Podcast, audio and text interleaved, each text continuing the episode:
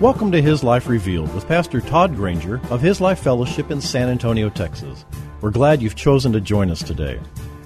Our passion at His Life Ministries is to help believers know Him and show Him. So we keep it simple. It's just about Jesus. Our prayer is that the Holy Spirit will make His truth plain to you so you can walk in freedom and enjoy the life of union that God has designed for you to live. And now, here's Pastor Todd. Let's look at our text, 2 Corinthians chapter 11 verses 7 through 11. Paul continues as he enters into a comparison or a contrast between himself and these false apostles that were infiltrating the church of Corinth. In verse 7 he says, or did I perhaps sin by humbling myself so that you might be exalted and honored because I preached the gospel to you for free of charge? Did I? Verse 8 I robbed other churches by accepting more than their share of financial support for ministry to you. And when I was with you and ran short financially, I did not burden any of you. For what I needed, I was fully supplied by the brothers Silas and Timothy, who came from Macedonia. That'd be the little church in Philippi. So I kept myself from being a burden to you in any way and will continue to do so. Verse 10. As the truth of Christ is in me, my boast of independence will not be silenced in the regions of Achaia, southern Greece. Why? Because I do not love you, or wish you well, or have regard for your welfare? God knows that I do. God knows that I do. As we've said before, Paul is contrasting himself with the false apostles and deceivers who had come among the Corinthians. And they were comparing themselves with Paul in order to show themselves superior and having a greater dispensation of truth. They claimed that they were God's messengers and super apostles from Jerusalem. They claimed to have a greater dispensation and a deeper, broader understanding. In order to gain authority over the people, they had to discredit Paul and to show themselves to be an apostle. And the one thing they were unwilling to duplicate was Paul's determination not to take support from the Corinthians. Wow, go figure, right? They were unwilling to duplicate that. This unwillingness to take support infuriated the false apostles because it showed a distinction that they couldn't overcome. It really made them mad. So they, they came up with all kinds of strategy and lies to try to overcome that. And Paul stood fast. It seems like an inspired bit of strategy on Paul's part, but it was actually a practice of Paul. When he planted a church, while he was among them, he would not take anything from them in order not to be a burden to them. When he was among them, he wouldn't take anything from them in order not to be a burden. Remember, these churches are starting from scratch, right? And Paul was a church planter, right? Now, there's a great deal of irony in these verses as he illustrates the differences between him and the false apostles. He asks the question, Did I perhaps sin by humbling myself so that you might be exalted and honored because I preached God's gospel to you free of charge? In verse 7. And the reason is that the false apostles had made several accusations regarding this, and Paul replies with a certain amount of sarcasm. In Paul's day, among the Gentiles, especially among the Greeks. For those who have the gift of oration, which means the gift of articulate speaking and dramatic speaking, and philosophers, people like that, they made a very generous living traveling about and speaking. In fact, the Romans recognized this gift and they would allow cities to exempt a certain number of these speakers from taxes. How about that? It's a pretty good gig if you can get it. And the Greeks believed that anyone who was worth listening to should receive compensation. The more eloquent and intellectual they were, the more they charged. And the more they charged, the more credible their speech was assumed to be. It's like some of the department stores I know. Because the purse costs $150, it must be a quality purse, right? Because the tennis shoes cost $200, they must be quality tennis shoes. Never mind, they were made by slave labor in a foreign country. But they got to be worth 200, right? Socrates was criticized for refusing to charge for his speeches. And one of his contemporaries said to Socrates, he said, that if he considered his conversation to be worth anything, he should demand for it no less remuneration than it was worth. If you think it's worth anything, charge for it. So Paul's critics said Paul didn't charge for his message because he was inarticulate and his words were worthless. Now, you remember when we looked at verse 6, Paul owns the fact that his speech was humble, and he admits that he was an amateur in public speaking and he was untrained. Go back and look at verse 6, right? And Paul asks if he had humbled himself by not taking or asking for support. And then again, it's Paul making a humble approach. Now, here's the thing you got to understand Paul was ministering among them day and night, and Paul was also earning his own way. Paul was a leather worker. And that means he sat in a tent and worked with leather every off hour, and he had few. He labored in a labor that was menial and was traditionally done by slaves.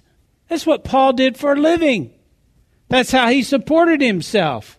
So when he says, I humbly rejected your, your wages, that's exactly what he said. He's being humble.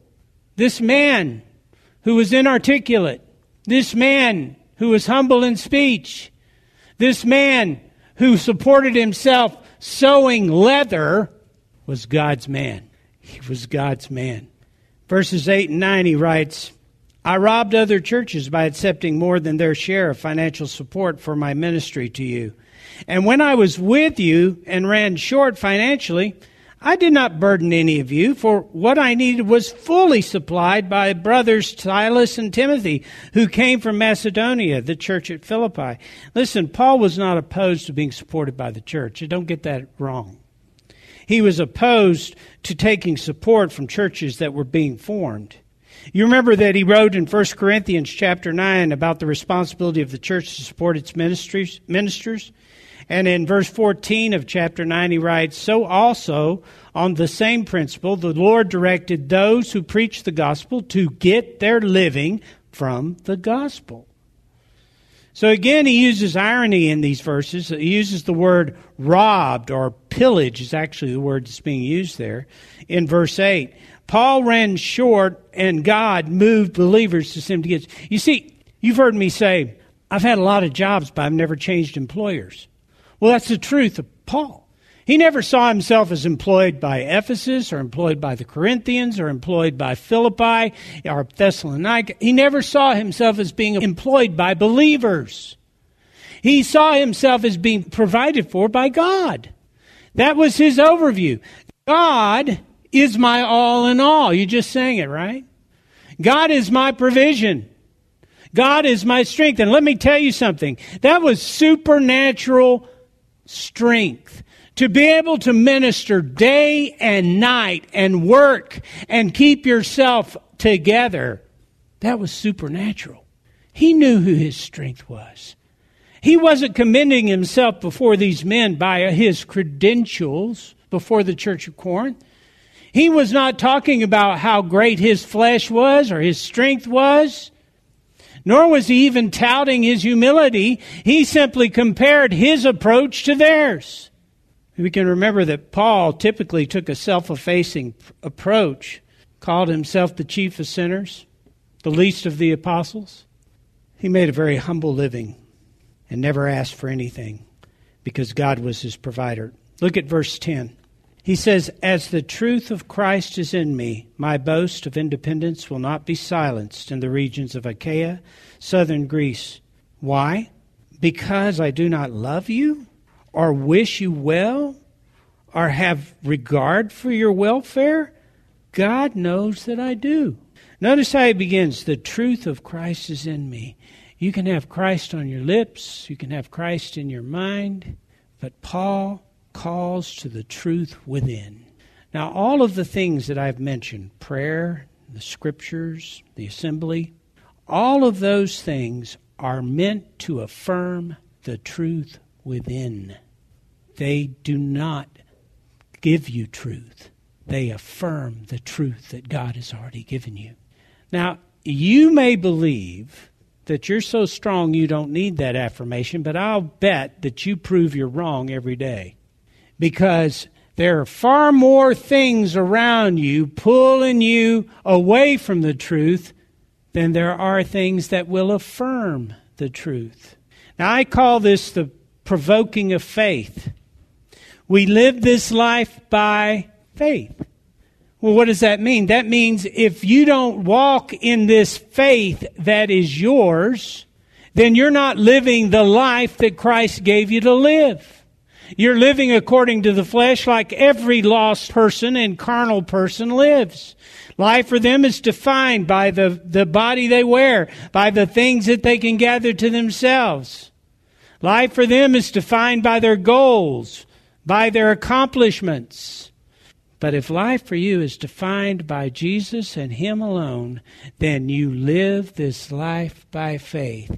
And you need that affirmation. It's not about knowing it just here. Listen, how many times, I'm sure I'm the only one that ever experienced this, but how many times you sat down and looked at the Word of God and it just looks like black ink on white paper? And you read and you read and you read and you read and you read and you think, wow, nothing there. Well, you know, I used to be convicted about that until I realized, you know what? I'll give you an example. Sometimes uh, we'll have a holiday or something or event. In fact, we have a lot of events in our family and we'll, we will gather together at that time, and everybody will come together. And I like to just go and sit by my dad. Now, we can sit there the whole time and not say a word. And for some reason, that means something to me. The fact that he is willing to sit next to me and that I have gone out of my way to sit next to him makes a connection that affirms my love for him and his love for me. You see, reading the Word of God is not about intellectually being able to capture every word there. It's about being obedient to go and be where He is in terms of His character, in terms of His desires, in terms of who He is. It's written there. I know He's there in me, but I'm affirming my love for Him. I know my Father's here. I don't have to go sit next to Him but I'm affirming a truth. It's my desire to be near Him. You see, prayer is the same thing.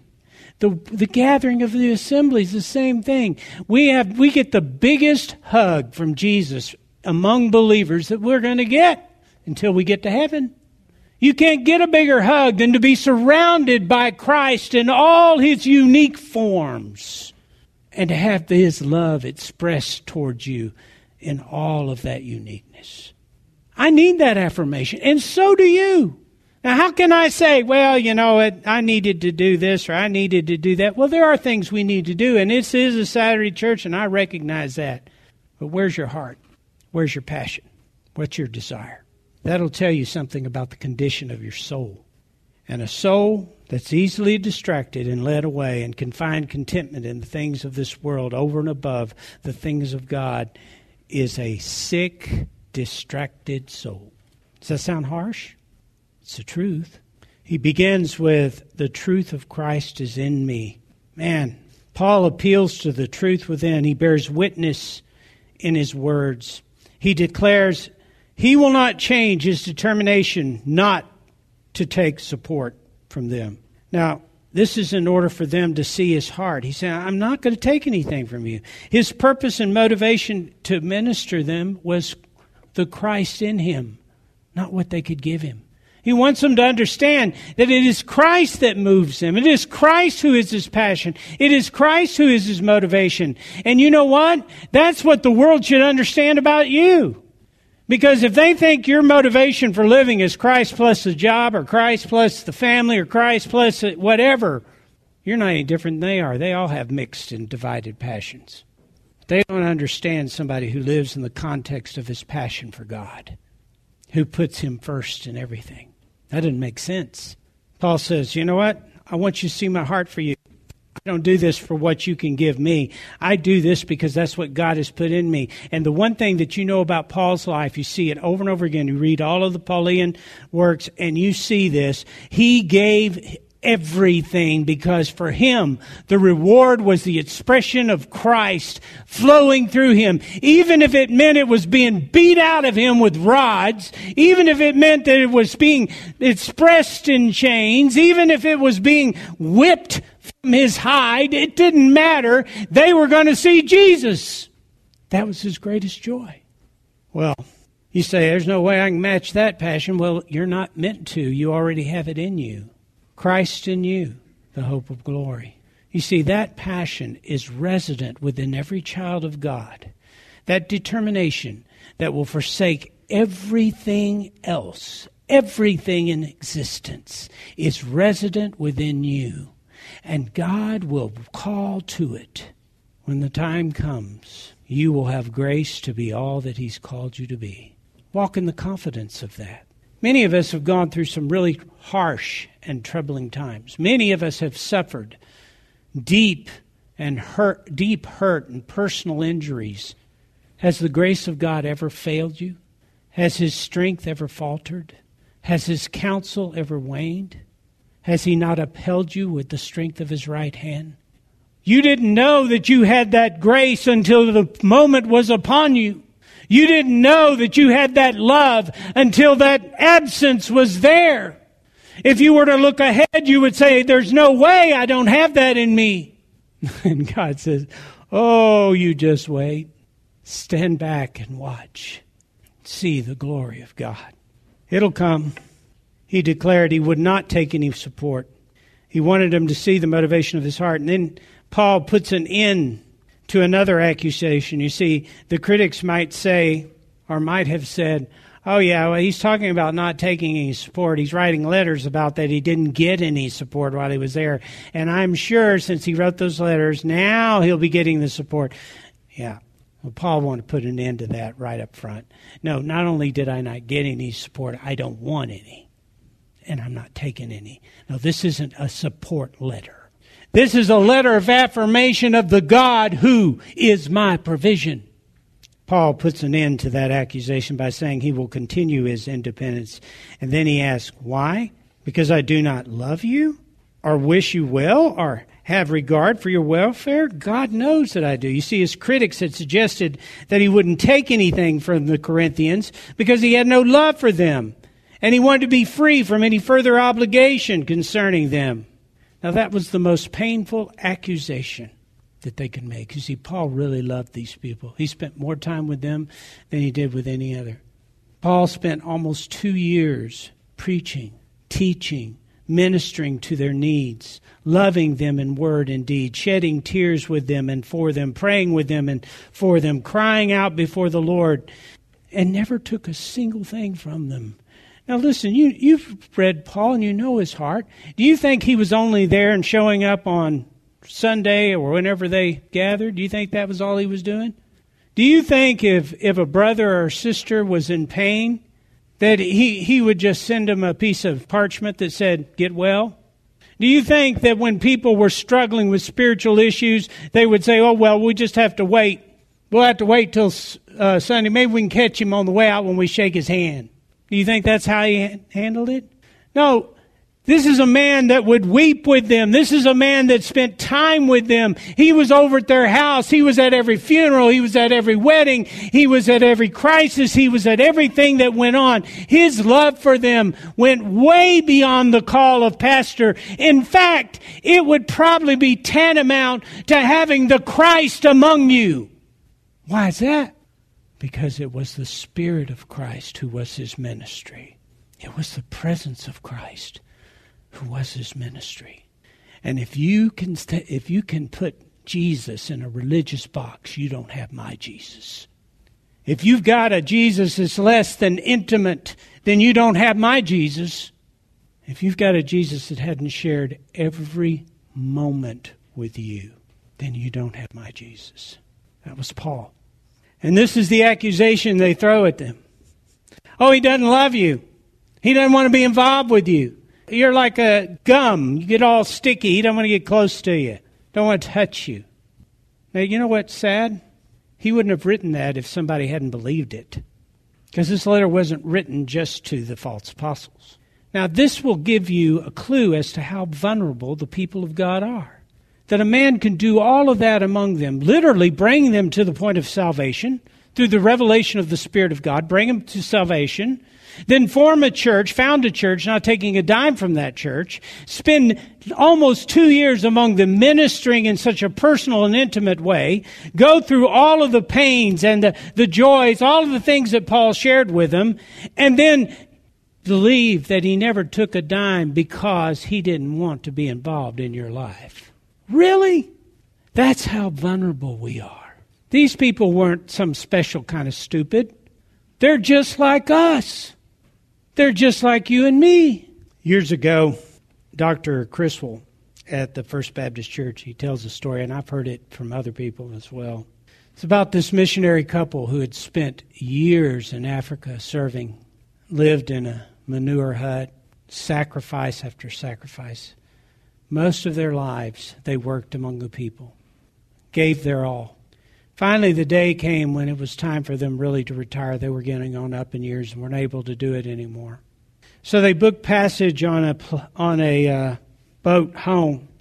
It just so happens that the same boat that they were coming home on was the boat that President Teddy Roosevelt was coming back from one of his safaris on. And he said that when the boat pulled up, the old missionary looked out and he saw those scores of people. The band was playing. There was all of this, you know, fanfare and, and celebration, and all of these dignitaries showed up, and the press was there, and it was a big to do. Nobody saw them come down the gangplank. Nobody was there to greet them, and they walked away quietly. He went away, and they booked a modest room in a very modest motel for the night, and he sat down and indulged in a little bit of bitterness. Wouldn't we all, huh? And he said to his wife, he says, It isn't fair. Mr. Roosevelt comes home from a hunting trip and the whole country is out to meet him. We get home after years of service and nobody's even there to greet us. He had a really good wife, by the way, because she makes an observation. She looks at him, she says, Honey, we aren't home yet. We aren't home yet. Listen, we are not to make this world our home. We are not to make this world our truth. We are not to make this world our reward.